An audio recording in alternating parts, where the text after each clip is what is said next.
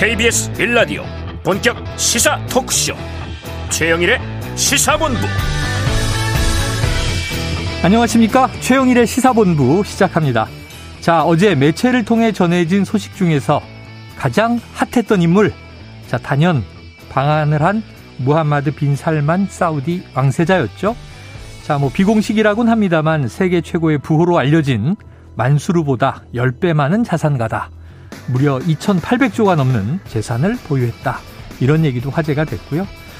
자, 돈, 신분, 지위, 그리고 권력까지 가진 마치 동화 속의 인물처럼 이 비현실적인 존재로 다가오기도 합니다.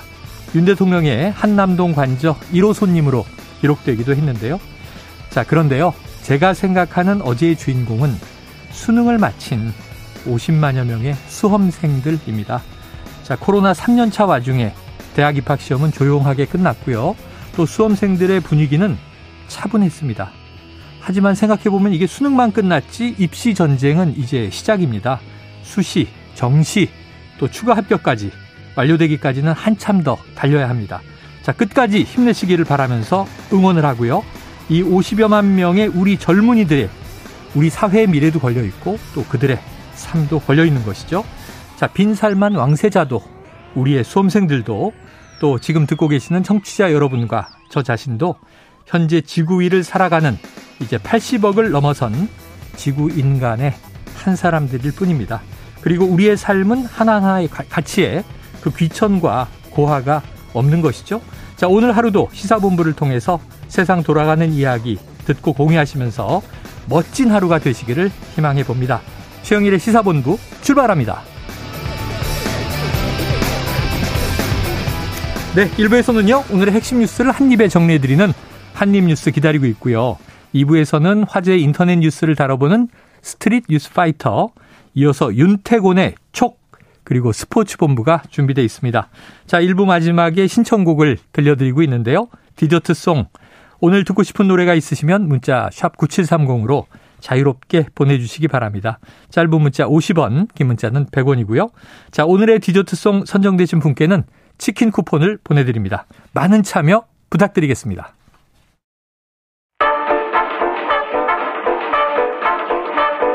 최영일의 시사본부 한입뉴스. 네, 오늘의 핵심 뉴스를 한입에 정리해드립니다. 한입뉴스 박지영호 오마이뉴스 기자, 그리고 헬마우스 임경빈 작가 나오셨습니다. 두 분 어서 오세요. 안녕하세요. 안녕하십니까. 자, 첫 번째 소식은 또다시 또다시 그렇군요. 북한이 오늘 탄도미사일을 발사했다. 자, 박 기자님, 어떻게 된 겁니까? 네, 이 합참에 따르면은 오늘 오전 열 시 십오 분쯤 평양 순안 일대에서 동해상으로 발사된 이 장거리 탄도미사일 아이씨비엠으로 추정되는 한 발을 우리가 포착했다라고 밝혔는데요. 네네. 지금 우리 군은 만반의 태세, 태세를 유지하고 있다라고 설명을 했는데, 예, 어제에 이어서 이틀 연속 미사일을 쏜 거고. 그러네요. 아, 그리고 이제 아이씨비엠 미사일로 이게 도발을 감행한 것은 지난 삼 일 이후 십오 일 만입니다. 예. 그래서 우리는 엔에스씨 상임위원을 열어서 여기에서 대응을 좀 하고 있는 상황이고요. 어, 특히 이제 일본에서 강하게 좀 반발을 하고 있는 그런 모습인데, 이게 일본의 배타적 경제 수역 이이지 안에 떨어진 것으로 추정이, 네네, 돼요.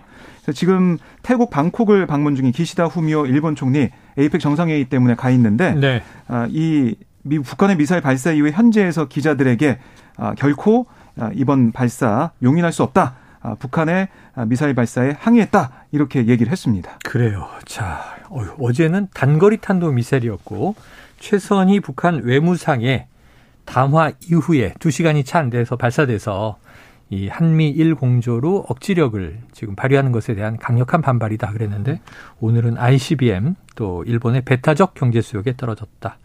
자, 파장을 좀 봐야겠죠. 이렇게 되면은 사실은 이게 일상화가 되는 아, 과정인 그렇죠, 건데요. 지금. 굉장히 좀 위험한 신호로 봐야 될 것 같습니다. 네. 뭐 물론 이제 우리 국민들은 이천십칠 년 이전에는 워낙에 뭐 북한이 미사일 많이 쏘는 거를, 네, 일상적으로 봐오다 보니까 음. 조금씩 조금씩 무뎌질 수가 있는데 이게 오히려 위험한 것이 뭐 이번에 얼마 전에 있었던 그 우크라이나 러시아 간의 어떤 전쟁 상황에서 폴란드로 미사일이 예. 낙탄되는 경우가 있었던 것처럼 폴란드 주민 두 명이 사망했어요. 음, 그렇습니다. 이게 사실은 위험 수위를 높이면서 서로 티키타카를 하다 보면은 어느 순간 이게 돌발적인 일이 일어나요. 예. 그게 뭐 중동 지역으로 치면 이스라엘의 이제 가자지구나 이런 데서도 음. 늘상 이제 군사적인 충돌이 일어나다 보니까 갑자기 큰 문제들이 이제 번지는 경우들이 네. 있거든요. 네. 우리도 연평도 포격 사건이나 이런 어떤 돌발적인 상황들을 많이 겪어봤기 때문에 음. 지금 이 상황을 그냥 아, 또 쏜다 이렇게 일상적으로 넘기면 안 되고. 네. 좀 이 상황을 관리하기 위한 적극적인 조치가 좀 필요해 보입니다. 물론 이제 음. 우리 당국이나 뭐 미국과의 이제 연계를 통해서 여러 노력을 기울이겠지만 지금 상황이 계속 좀 길게 이어지는 거는 자칫하면 큰 위험을 불러올 네. 수도 있기 때문에 관리가 좀 필요한 상황이 아닌가 싶습니다. 그래요. 자, 지난번엔 또 엔엘엘 이남으로 미사일이 떨어진 적도 있었죠. 음. 자, 이거 좀 엄중하게 지켜봐야 될 것 같고요. 자, 다음 이슈는 자, 윤석열 대통령 이 동남아 순방 이후에 오늘 출근길에 처음으로 음. 다시 도스태핑이 있었는데요. 자, 일부 대통령의 이제 육성을 듣고 오겠습니다. 대통령님 특정 언론사의 전용기 탑승 배제를 비롯해서 좀 논란도 있었습니다. 네. 그런 뭐 선택적 언론관이라는 비판도 일부에서 나오고 있는데 그런 비판에 대해서 좀 어떤 입장이신가요? 자유롭게 비판하시기를 저는 바라고요. 저는 언론의 또는 국민들의 비판을 다 받고 또 마음이 열려 있습니다. 다만 그 엠비씨에 대한 그 전용기 탑승 배제는 우리 국가 안보의 핵심 축인 이 동맹 관계를 사실과 다른 그런 가짜 뉴스로 이간질하려고 아주 악의적인 그런 행태를 보였기 때문에 대통령의 그 헌법 수호 그 책임의 일환으로서 그런 부득이한 조치였다고 저는 생각을 하고, 그래서는 언론의 자유도 중요하지만 언론의 책임이 민주주의를 떠받치는 기둥이라는 그 측면에서 매우 중요하다고 생각합니다. 엠비씨가 뭘 악의적으로 했다는 거죠? 뭐가 악의적이에요?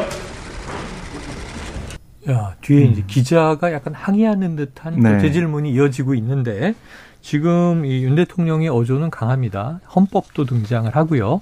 자, 동맹 관계를 훼손하려는 악의적인 가짜 뉴스였기 때문에 그렇게 한 것이다라고 이야기를 했어요. 자, 이게 임 작가님. 네. 그 대통령실 비서관과 또 엠비씨 기자 사이에 설전까지 벌어졌다는 이야기 뭡니까? 뭐 이제 조금 전에 들으신 것처럼 마지막에 이제 엠비씨 기자가 이 대통령이 이제 들어가려고 하는 뒤에다가 이제 그렇게 어. 묻거든요. 아, 엠비씨 기자군요. 네, 뭐가 악의적이라는 거죠? 네, 이렇게. 뭐가 악의적이냐라고 물었는데 그걸 두고 이제 대통령실의 이기정 비서관이 네네. 왜 대통령이 그렇게 들어가는데 그 뒤에다 대고 이제 그렇게 얘기를 하느냐. 어. 어, 이런 식으로 하면 되겠느냐라고 해가지고 엠비씨 기자하고 이제 이기정 비서관 사이에 좀 언쟁이 있었습니다. 아, 그래요? 근데 이기정 비서관이 이제 와이티엔 또 기자 출신이다 맞습니다. 보니까 엠비씨 기자가 아니 기자 출신이 이렇게 질문을 가로막고 이러시면 어떻게 하냐. 질문도 못하느냐. 질문하려고 단상을 만들어 놓은 거 아니냐. 음. 이렇게 반박을 하니까 이기정 비서관은 말꼬리 잡지 말고 보도를 잘해라. 이렇게 또 답변을 아하, 합니다. 네. 그러니까 또 이제 엠비씨 기자가 이제 쫓아가면서 아직도 이게 무슨 군사정권이냐 이렇게 편협한 언론관이 문제다. 음. 공개석상에서 대통령과 기자들이 질의응답을 하고 있는데 비서관이 왜 끼어드느냐 이제 이렇게 지적을 이어가기도 했습니다. 네. 어, 이 장면이 사실은 다 지금 녹화가 돼가지고 예. 제가 뭐 조금 전에도 이제 내용 확인을 좀 해보려고 예예. 엠비씨 유튜브 채널에 들어갔더니 음. 엠비씨는 이제 이기정 비서관하고 엠비씨 기자가 언쟁 벌리는 장면을 이 캡처를 해가지고 네. 거의 무한 반복을 지금 하고 있더라고요. 아, 올려놨어요. 유튜브 채널에서는. 네. 그러니까 지금 이 사안에 대해서 굉장히 좀 엄중하게 보고 있는 뭐 엠비씨뿐만이 아니고 예. 매체에 종사하고 있는 언론계 종사자들도 굉장히 좀 엄중하게 보고 있다. 네. 그렇기 때문에 대통령실도 굉장히 좀 예민하게 대응을 네. 하는. 아, 조금 전에도 사실은 이재명 부대변인이 서면 브리핑을 했어요. 음. 그러니까 엠비씨 기자가 물었지 않습니까? 뭐가 악의적이냐라고 음. 물었더니 어, 이재명 부대변인은. 어, 오늘 도어 스태핑 당시에 무엇이 악의적이냐는 엠비씨 기자의 질문에 대해 답하겠습니다. 아. 라고 하면서 이제 항목을 하나하나 들면서 어, 이런 부분들이 악의적이다. 어, 무려 열 가지 항목. 네. 어, 열 가지 항목을 하나하나 이제 항목을 음. 거론하면서 이제 반박하는 방식으로 그동안 이제 이야기 됐던 것들인데 네네. 예를 들면 이제 이 저 그 두 번째 삼 개국 순방 때 나왔던 이른바 비속어 논란 네. 엠비씨가 최초 보도를 하면서 이제 자막을 달았는데 그 내용이 예를 들면 이제 바이든이 아니라 음. 날리면이다. 이제 이렇게 얘기가 된 거고. 뭐 그렇죠. 그리고 이제 국회하고 가로 열고 미국 가로 닫고. 미국을 지칭한 게 아니다. 사실 김은혜 대변인 열다섯, 저 홍보수석 열다섯 시간 후에 얘기할 때는 이거는 우리나라 국회를 지칭한 것이라고 또 명확하게 음. 찍잖아요. 음. 자, 뭐 이제 또 재현 문제도 있습니다. 음. 어. 근데 이제 한 번 좀 짚어볼 필요는 있겠다 싶은 포인트들이 뭐 저희도 사실은 뭐 박정호 기자도 그렇지만 저도 어떻게 보면 이제 시청자들한테 정보를 전달하기 위한 일종의 저널리스트 저널리스트죠. 입장에서 네. 봤을 때는. 사실 대통령이 좀 답변을 해 주셨으면 좋겠어요. 음. 그러니까 이렇게 이재명 부대변인이 나와서 네네. 뭐가 악의적이냐고 묻는 엠비씨 기자한테 간접적으로 질문하는 아, 답변하는 방식 음. 말고 지금 이제 가짜뉴스라고 대통령이 규정을 했기 때문에 네. 그럼 실제로는 어떻게 발언을 했는지를 국민들 앞에 한, 한번 좀 밝혀줄 필요가 있거든요. 네네네. 왜냐하면 이제 김은혜 홍보수석 같은 경우는 그 다음 날, 어, 그 당일날 바로 이제 답변을 했던 게 어, 이 엑스엑스들이라는 거는 이제 우리 국회를 지칭하는 거였다라고 이제 얘기를 했고요. 그 다음에 이제 바이든이 아니고 난리면 아니다. 이거를 대통령실에서 공식적으로 답변을 했는데 네. 지금 대통령은 그것도 아니라는 거지 않습니까? 사실은 지난 국회 시정연설 때 야당 의원이 그 질문을 하니까 음. 그런 적 없습니다. 이게 그렇습니다. 답변이었거든요. 네, 그렇게 되면 국민들은 이 의문 속에 계속 빠지게 되는 거예요. 네네. 그러면 대통령 본인은 실제로 뭐라고 말을 했다는 것이냐. 네네. 그러니까 가짜뉴스냐 아니냐를 가르려면 가장 명확한 거는 대통령이 실제로 어떤 말을 했는지를 알 수 있게 해줘야 음. 그걸 가지고 판단 잣대를 삼아서 이게 가짜뉴스 아니다를 이제 국민들이 알 수가 있는데 그 부분을 대통령이 직접 답변을 안 하다 보니까 계속 이렇게 그래요. 전원의 형태로만 가는 거 조금 문제가 있어 보이고요. 그 다른 무엇보다도 대통령이 오늘 위헌적이라고 한 거나 마찬가지거든요. 네네네. 헌법소의, 헌법소의 기관에서 차원에서. 엠비씨에 대해서 그런 조치를 했다는 거기 때문에 그걸 뒤집어서 보면 엠비씨라는 방송사에 종사하는 사람들은 위헌적 세력이 되는 겁니다. 이거 굉장히 음. 심각한 얘기예요. 네네. 근데 사실 엠비씨가 한 거라고는 다른 방송사들과 마찬가지로 해당 발언을 영상을 잘라서 어. 거기에 자막을 달아서 내보낸 거고 네. 에스비에스의 주영진 앵커가 얘기했다시피 이제 다른 방송사들도 자막 내용은 다 같았거든요. 네네네. 그럼 왜 하필 엠비씨만 위헌적인 세력이라고 대통령이 직접 언급을 하게 된 건지 음. 이런 부분에 대해서는 조금 더 명확한 설명이 필요하다. 이게 네. 지금 그냥 도어스태핑에서 잠깐 대통령이 그렇게 규정하면 나머지 언론사들이 아 그렇구나라고 이제 넘어갈 수 있는 수준의 문제는 아니거든요. 이게. 알겠습니다. 그런데 어, 네 그리고 이제 또 한 가지 예. 질문이 있었는데요. 아, 또 한 가지 질문이 있었어요. 네, 그러니까 캄보디아에서 인도네시아 발리로 이동하는 전용기에서 네네. 그 채널 A 기자와 씨비에스 아, 기자 예, 예, 예. 따로 면담한 그 부분에 대한 질문도 있었어요. 음. 그래서 기자가 이제 부적절한 비판이 있다라고 물어보니까 윤 대통령은 개인적인 일입니다. 음. 취재에 응한 것도 아니고라고 음. 말을 했습니다. 그래서 이제 이어지는 질문이 전용기는 공적인 공간이지 않나? 라고 네, 질문이 네, 이어졌는데 네. 거기에 대해서 윤 대통령이 아, 뭐 다른 질문 또 없으십니까? 아. 이렇게 하면서 말을 돌리는 모습을 네, 보였습니다. 네. 자, 지금 이 사태는 지금 순방의 내용 또 순방의 성과와 관계없이 순방 전에 이제 전용기 탑승 배제로 이제 비롯이 돼서 언론 탄압이냐 아니냐 지금 뭐 또 대통령과 대통령실의 기류 또 정부와 이제 집권 여당의 기류도 굉장히 강해요. 자, 지금 국민의힘 비상대책위원인 김상훈 의원이 엠비씨 광고기업 제품의 불매운동을 사실상 촉구하는 그런 발언을 해서 논란이 되고 있는데 어떤 이야기가 나왔던 겁니까? 네, 이제 김상훈 의원이 어제 오전 국회에서 열린 당 비대위 회의에서 엠비씨를 향해 뭐라고 했냐면 윤 대통령과 현 정부의 악의적인 보도와 의도적인 비난으로 뉴스를 채우고 있지만 그럼에도 불구하고 엠비씨 프로그램은 유력 대기업 광고로 도입이 돼서 막대한 수입을 올리고 있다. 네. 이렇게 얘기를 한 거예요. 어, 그러니까 이 많은 대기업이 초대형 광고주 엠비씨의 물줄을 자임하고 있다라고 어, 분석을 했고 네. 엠비씨를 이 편파 왜곡 방송으로 규정하고 엠비씨 광고기업 제품 불매운동에 동참 서명한 사람들이 삼십삼만 명을 넘어서고 있다. 음. 그리고 엠비씨 상대 광고 중단 운동을 이렇게 또 언급을 한 거예요. 네. 예, 이분들은 사회적 기업이자 국민기업인 삼성 등이 엠비씨에 광고를 제공하는 것을 즉각 중단해야 하고 이건 선택이 아닌 의무라고 역설한다.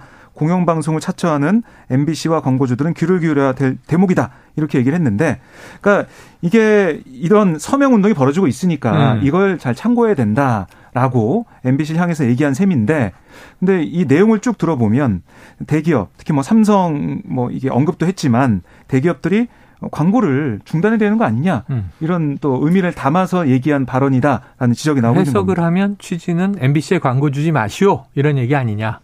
이렇게 들릴 수 있다는 거고. 그렇게 들릴 수 있다는 거죠. 왜냐하면 그런데, 이제 예, 예.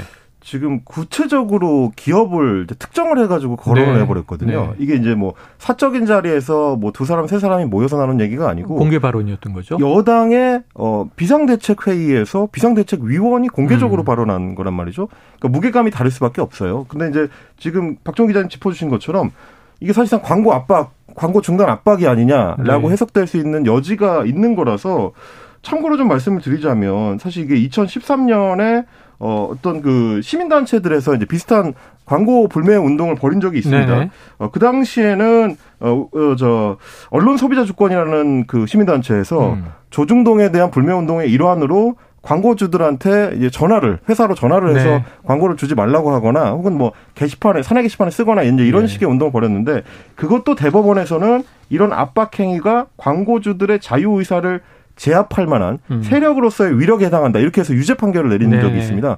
근데 이제 소비자들의 이런 행위에 대해서도 어, 위력 행사로 봤던 우리 대법원이 과연 음. 집권 여당의 국회의원이다 비대위원이 공개적으로 이런 압박성의 발언을 한 거에 대해서는 과연 어떻게 평가를 할까. 네.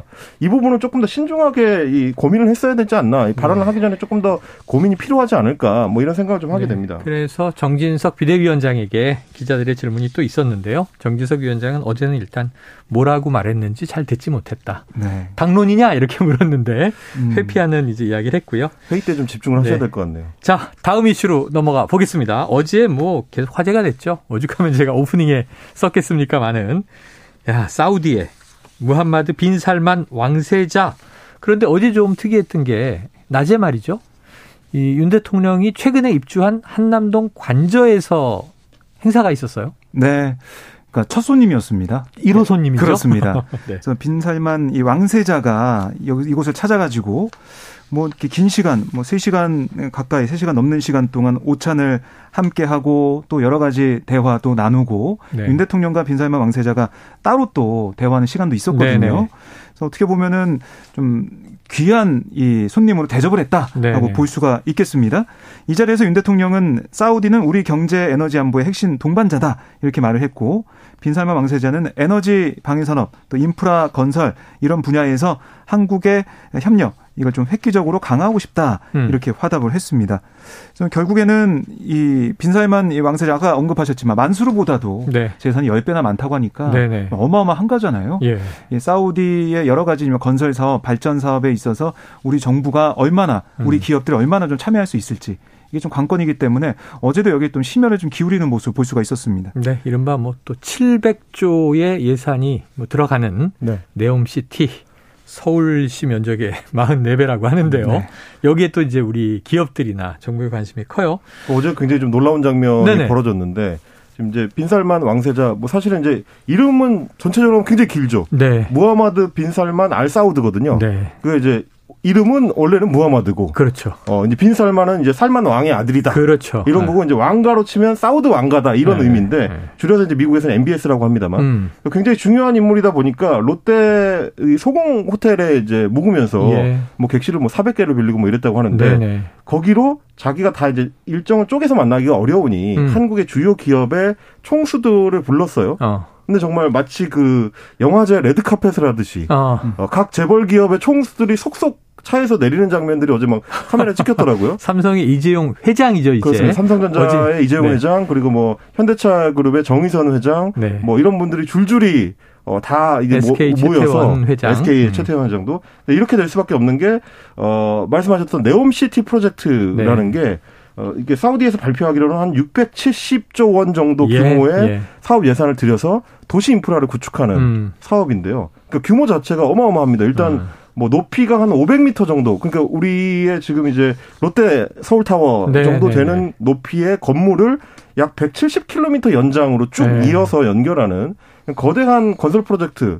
가 되다 보니까 그리고 또 이제 음. 거기에 들어가는 발전 시설이나 이런 것들은 대부분 또 신재생 에너지 중심으로 네네. 하겠다. 그러면 이제 관련된 우리 기업들 입장에서는 그야말로 달려들 수밖에 없는 어마어마한 네. 어, 자금이 들어가는 사업이라서 그러니까 주요 기업 재벌 회장들이 다 왔고요. 그래서 어제 체결된 그 엠오유 양해 각서만 해도 음. 계약까지 포함해서 한 이십육 건 정도 된다고 하니까 네. 그래서 총액 뭐 한 사십조 원 정도 사십조 된다. 원. 뭐 이런 얘기가 지금 나오는 지켜봐야겠죠. 손님이 왔던 셈이죠. 일단은 뭐 양해각서 엠오유가 본계약으로 또 가는 경우도 있고 못 가는 경우도 있습니다. 끝까지 지켜봐야 될 것 같고요. 두 분 목소리에서도 네. 박지영호 기자님 아까 뭐 만수르의 재산 열 배다. 우리 임 작가님 뭐 소공동 이 롯데호텔 사백 개 객실 빌렸다. 부럽습니까? 부러우십니까? 네. 그 개인님 부러운지 모르겠지만 다만 네. 이제 저희 한 가지만 좀 지적을 드리고 싶은 게 네. 이게 이제 너무 장밋빛 전망만 내놓으면은 나중에 실망할 수도 있다는 맞아요. 지적도 있습니다. 이 왜냐면 이천십구 년에도 빈 살만 왕세자가 왔을 때 우리하고 한 십조 원 정도 규모의 엠오유를 여덟 개를 체결을 했는데 음. 그중에 삼 년 지난 지금까지 실제로 추진되는 건 한 네 개 정도 돼요. 그리고 이제 그 추진되고 있는 네 개는 대부분 원래 우리가 강점을 갖고 있는 음. 석유화학 쪽의 네네. 이제 사업들이기 때문에 아마 이렇게 많이 엠오유를 뿌려놓고도 실제 우리와 진행하는 계약들은 어쩌면 우리가 예상한 것보다는 규모가 좀 작을 수도 있다. 네네. 그리고 이제 네옴시티 프로젝트 자체가 올해 칠월에 발표가 되긴 했습니다만 그 직후에 이제 서구권에서는 현실성이 없는 판타지다. 아. 이런 식의 지금 비판적인 예, 시각들이 예. 많기 때문에 이 프로젝트를 실제로 추진할 수 있을지 그래요. 거기에 우리가 얼마나 참여할 수 있을지는 조금 더 시간을 두고 지켜봐야 될 것 같습니다. 네. 사막에 사막 복판에 서울시의 뭐 사십 배 면적이 넘는 완전히 인공도시, 스마트 시티를 만든다. 이런 얘기입니다. 지켜보도록 하죠. 자, 이 금요일입니다. 점심시간 교통상황 알아보고 이어가도록 하겠습니다. 교통정보센터의 정현정 리포터 나와주세요. 네, 기온이 빠르게 오르면서 온화한 늦가을 날씨를 보이고 있습니다. 다만 저녁 퇴근길 무렵에는 해가 지면서 기온이 빠르게 떨어지면서 무척 쌀쌀해지겠습니다. 심한 기, 온도 변화에 대비한 복장 챙기시고요. 점심시간이 되면서 정체와 사고 구간 늘었습니다. 앞차와의 안전거리 유지하면서 조심운전 필요할 텐데요. 먼저 경부고속도로 서울 방향으로는 동탄분기점 부근 이 차로에서 버스 관련 사고가 나서 처리하고 있습니다. 이 영향으로 오산 나들목에서 동탄분기점까지 정체고요. 양 양재에서 반포까지 천천히 갑니다. 반대 부산 쪽으로는 잠원에서 서초까지 정체고요. 신갈분기점에서 수원까지도 밀립니다. 영동고속도로는 강릉으로 가는 길이 많이 막히고 있습니다. 군포에서 부곡까지 밀리고 있고요. 용인에서 양지터널까지도 천천히 갑니다. 상주 영천간 고속도로입니다. 영천 쪽은 신령 나들목 부근 일 차로에서 화물차 관련 사고가 나서 처리하고 있고요. 중부 내륙고속도로 양평 방향으로 고령분기점 부근에서 남성주 부근까지 이 차로를 막고 작업 작업 중입니다. 이 영향으로 뒤쪽으로 많이 막히니까요. 안전운행하시기 바랍니다. 케이비에스 교통정보센터에서 정현정이었습니다.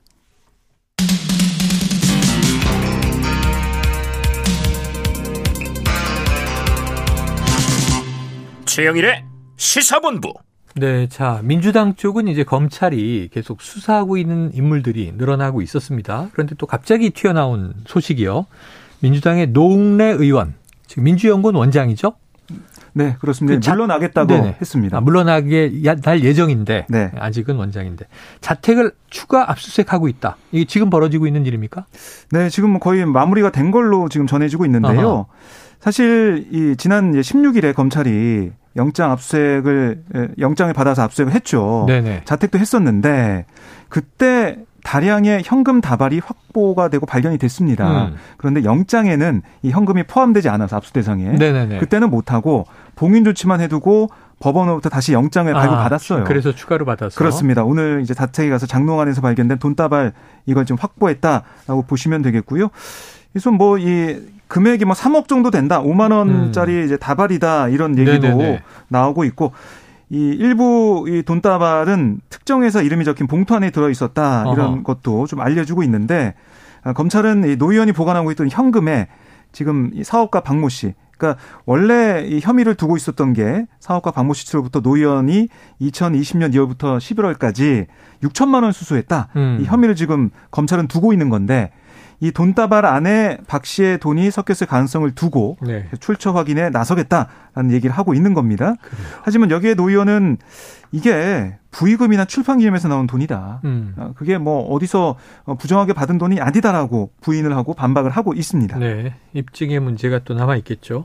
어, 지금 워낙 여러 가지가 네. 민주당 관련 수사들이 벌어지고 있어서 자 지금 이재명 대표의 측근 김용 부원장은 구속 기소 상태인데 그다음에 정진상 대표실 정무조정실장이 소환조사 받고 음. 구속영장 청구됐잖아요. 그 오늘 신문이 있는 거죠? 그렇습니다. 오늘 이제 법원에서 이제 구속신문을 받게 되는데요. 네. 어, 일단 정 실장 같은 경우는 이제 그 뇌물수수 혐의를 이제 주로 지금 받고 있습니다. 네네. 그래서 약 일억 사천만 원 정도의 금품을 예, 대장동 일당으로부터 음. 이제 받았다. 네. 그리고 이제 관련된 각종 사업 추진과 관련해서 이제 편의를 제공하는 대가였다라는 게 지금 검찰 측의 주장인데요. 네. 어, 오늘 아마 이제 구속 관련된 여부가 판정이 나오면 이게 음. 결국은 이재명 대표까지로 올라갈 수 있느냐 없느냐 그리고 그 속도가 어느 정도가 될 것이냐에 대해서 네. 갈림길이 될 걸로 보입니다. 지금 어. 정진상 실장 쪽에서는 굉장히 좀 적극적으로 변호를 하고 있고 언론에다가도 계속해서 이제 사실관계를 확인하는 어떤 적극적인 조치들을 하고 있는 상황이라 음. 오늘 어떻게 되느냐에 따라서 이후에 어, 수사 속도를 결정을 할 수도 있는 네. 그런 상황이라고 할 수 있을 것 같습니다. 그래서 어제 이제 그 영장 청구할 내용을 보니까 검찰도 굉장히 좀 작심한 듯이 한 삼십여 장 정도의 어. 분량. 으로 이제 영장을 만들었던데요. 이게 웬만한 공소장보다도 이제 훨씬 두꺼운 네. 두께로 그만큼 이제 내용을 좀 상세하게 적어서 이번 구속영장 여부에 검찰 입장에서도 나름의 이제 승부수를 띄우고 있다 이렇게 네. 볼 수 있을 것 같습니다. 자, 그동안 뭐 언론 통해서 전해진 바에 따르면 김용 부원장 때는 거의 묵비권을 행사하고 혐의를 다 부정했다는 건데 정진상 실장의 경우에는 뭐 조목조목 반박을 했다고 네. 하니까 오늘 심의 신문에서도 굉장히 이제 검찰 측과 정 실장 측이 맞설 텐데요. 법원은 어떤 결정을 내릴지 오늘 밤 늦게 아니면 또 내일 새벽에 나오게 될 사안입니다. 자, 또 한 가지가 있어요. 지금 이 경찰이 재산 축소 신고 의혹을 받고 있던 김은혜 대통령실 홍보수석 사실은 지난 지방선거에서 경기도지사 네. 후보로 나왔잖아요. 그렇습니다. 근데 이때는 또 일부는 확인이 됐으니까 그때 이렇게 공고문이 붙기도 했지 않습니까? 네. 그런데 불송치했다. 이건 어떻게 된 얘기입니까? 네, 이게 이제 선거 때 민주당 경기도당이 이 김은혜 당시 이제 후보가 재산 신고를 하면서 배우자 소유 건물 가격을 음. 십오억 원 정도 축소 신고했다. 네네. 그리고 보유증권 일억 원 가량을 누락 신고했다. 어. 하고 공직선거법 위반 혐의로 이 고발을 한 거예요.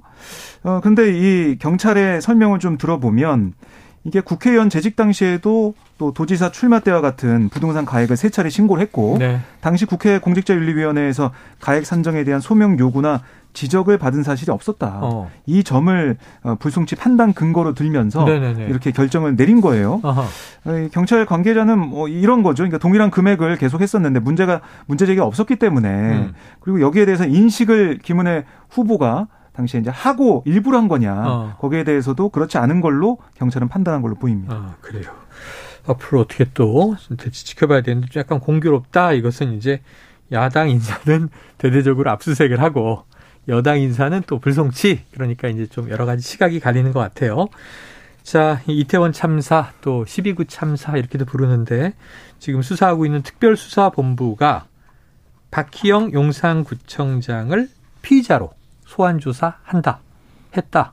언제 하는 겁니까? 네. 지금 오늘 박희영 구청장은 피의자 소환 조사를 지금 받고 있습니다. 아, 지금 받고 있습니까? 그리고 네. 오후에 예, 류미진 총경이 또 피의자로 소환이 되는데요. 서울청의 당시 상황관리관. 그렇습니다. 그러니까 오늘 서울경찰청 마포수사청사에 박 구청장이 오늘 오전 아홉 시 오십 분에 도착을 했는데 네. 기자들이 여러 가지 물어봤어요. 음. 뭐 참사 전 대비가 부족했다고 인정하냐. 자진사퇴할 의사가 있느냐 물어봤는데 여기에 대해 박 구청장은 성실히 조사받겠다 이렇게만 얘기하고 네. 조사실로 올라갔습니다. 자, 특수본은 오늘 이 조사를 통해서 용산구청과 뭐 여러 가지 얘기를 통해서 직원들이 또 구청장이 여러 가지 계획을 세우고 있었는지 준비를 잘 했었는지 안전대책을 어떻게 만들었는지 실제로 어떤 업무를 했는지 이거 추궁하고 있는 상황이고요. 그 류미진 이 총경 같은 경우도 오늘 출석하게 되면 참사 당일에 서울경찰청 상황관리관 당직 근무를 하면서 근무 장소를 이탈하고 상황관리를 총괄할 의무를 저버린 혐의, 그러니까 직무유기 혐의로 계속해서 오늘 또 수사하겠다 이렇게 얘기하고 있습니다. 네, 자 그동안 경찰의 특수본의 수사가 네. 주로 뭐 이 경찰과 소방 그리고 이제 현장 중심으로 전개되다 보니까 이게 이제 야당 쪽에서는 꼬리 자르기 아니냐, 윗선은 왜 안 하느냐. 음. 그런데 보니까 어제 특수본이요. 행안부하고 서울시청에 대해서 압수수색을 했어요. 네. 임 작가님 그렇다면 이제 윗선 수사가 좀 본격화될까요? 그렇게 보기는 아직까지는 좀 이른 것 같습니다. 네네. 어제 일단 말씀하신 것처럼 한 열두 곳 정도 추가 압수수색을 했는데 음. 어, 재난안전관리본부 같은 이제 행안부 소속의 사무실들이 대상이었고 서울시청 이런 곳들이 집중적인 이제 압수수색 대상이긴 했는데 문제는 네. 지금 이제 여론이 관심을 갖고 있는 이상민 장관의 집무실은 이번 압수수색 대상에서 이제 빠져 있었기 때문에 음. 결국은 이번 압수수색도 결국 윗선을 겨냥한 압수수색이 아니라 실무 직원들을 겨냥한 거 아니냐. 네. 지금 이런 좀 우려가 좀 나오고 있는 음. 상황입니다. 그러니까 그래요. 지금 뭐 경찰이나 혹은 뭐 소방이나 용산구청을 향해서 대부분의 것들이 보고가 제대로 이루어지지 않았다라는 쪽에 초점을 맞춘 네네. 보도들이 많이 나오고 있기 때문에 네네. 혹시 이제 행안부 압수수색을 통해서도 결국 일선 직원들이 장관한테 보고가 이제 신속하게 이루어지지 않았다는 쪽으로 초점을 맞추게 되면 네네. 여기도 지금 마찬가지로 결국 꼬리 자르기를 한다라는 쪽에 이 초점이 맞춰질 수가 있는 거라서 그래요. 당분간은 조금 더 지켜봐야 되겠습니다만 특수본이 아직까지는 행안부 장관까지 올라가는 수사에 적극적인 의사를 갖고 있는 걸로는 보이지 않는 상황입니다. 알겠습니다. 자, 이 민주당은요, 이 이태원 참사 국정 국정조사 특위, 국정조사 특위입니다. 명단을 발표했는데, 자, 박 기자님 어떤 인물들이 들어있나요? 네, 오늘 민주당이 발표한 명단을 보면 우상호 의원이 위원장으로 네. 어, 지금 임명이 된 상황입니다. 국정조사 특위 위원장. 그렇습니다. 그래서 민주당 위원은 이제 총 아홉 명인데요. 네.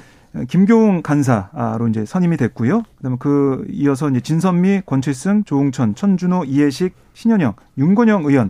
이렇게 참여를 하게 됐어요. 음. 특히 이제 우상호 의원이 왜 위원장으로 낙점됐느냐 여기에 대해서 민주당의 설명은 박근혜 정부 당시 원내대표를 맡아서 이제 국정농단 사태 국정조사를 지휘한 경험이 있다. 음. 이 점을 높게 산 그런 상황이고요.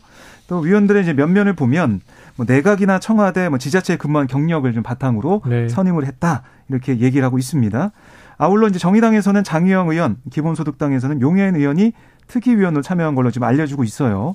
이렇게 민주당 한 명, 정의당 한 명, 기본소득당 한 명, 음. 그리고 국민의힘 위원 일곱 명 이렇게 총 열여덟 명으로 특위를 구성하겠다라는 네. 게 지금 야당의 생각인데 국정조사를 지금 국민의힘은 거부하고 있는 상황이라서 어. 우선 야삼당 위원 열한 명이 먼저 개문 발차할 수도 있다. 이런 얘기가 민주당 사이에서 나오고 있습니다. 네, 국민의힘 자리는 비워놓고는 있는데 음. 여당이 참여할지는 아직 미지수고요. 이제 민주당 의원의 라인업을 보면 이제 의도를 좀 읽을 수가 네네네. 있는데, 뭐 조금 전에 이제 우상호 위원장 말씀해 주셨습니다만은 어, 윤건영 의원 같은 경우는 청와대 국정상황실장을 지냈고요. 조응천 의원 같은 경우는 청와대 공직기강 비서관 네네. 출신입니다. 그러니까 이제 대통령실에서 제, 조치를 제대로 했는지를 아마 따져볼 음. 것 같고, 그리고 이해식 의원은 강동구청장 출신이라서 네네. 용산구의 이제 어. 문제. 그리고 어, 천 의원 같은 경우, 천준호 의원 같은 경우는 서울시장 비서실장 출신이니까 이거는 네. 아마 서울시의 조치를 겨냥할 것 같고요. 그리고 의사 출신인 신현영 의원이 들어가 있는 것도 응급조치 관련된 문제들 네. 이렇게 좀 라인업을 각 파트에 맞춰서 네. 구성한 걸로 보입니다. 알겠습니다. 지금 여당 자리 비워놨는데 이게 맞춰질지 지금 다음 주 이십사일 본회의가 아마 데드라인이 될 것 같은데 그 사이에 뭐 극적 여야 합의 타결이 될지 아니면 평행선을 긋다가 이 야당이 단독 개문발차할지 지켜봐야 될 것 같습니다. 끝으로 들어와 있는 소식은 이제 경기도 광역버스 입석 금지 첫날 우려했던 출근 대란은 없었다. 이런 소식까지 들어와 있네요. 자, 한입뉴스 오늘은 여기서 정리하도록 하겠습니다. 박정호 오마이뉴스 기자, 헬마우스 임경빈 작가 수고하셨습니다. 고맙습니다. 고맙습니다. 자, 오늘의 디저송은요. 너무 좋은 노래가 들어와 있네요. 청취자 팔사삼육님 바람이 불어오는 곳 익숙한 노래 실 텐데 오늘은 제이레빗의 버전으로 듣도록 하겠습니다. 어제 시험 본 수험생들 그리고 지금 저처럼 힐링이 필요한 분들과 듣고 싶어서 신청해요. 잠시지만 힐링, 힐링의 시간이 되시길 바라고요. 저는 이 부로 돌아오겠습니다.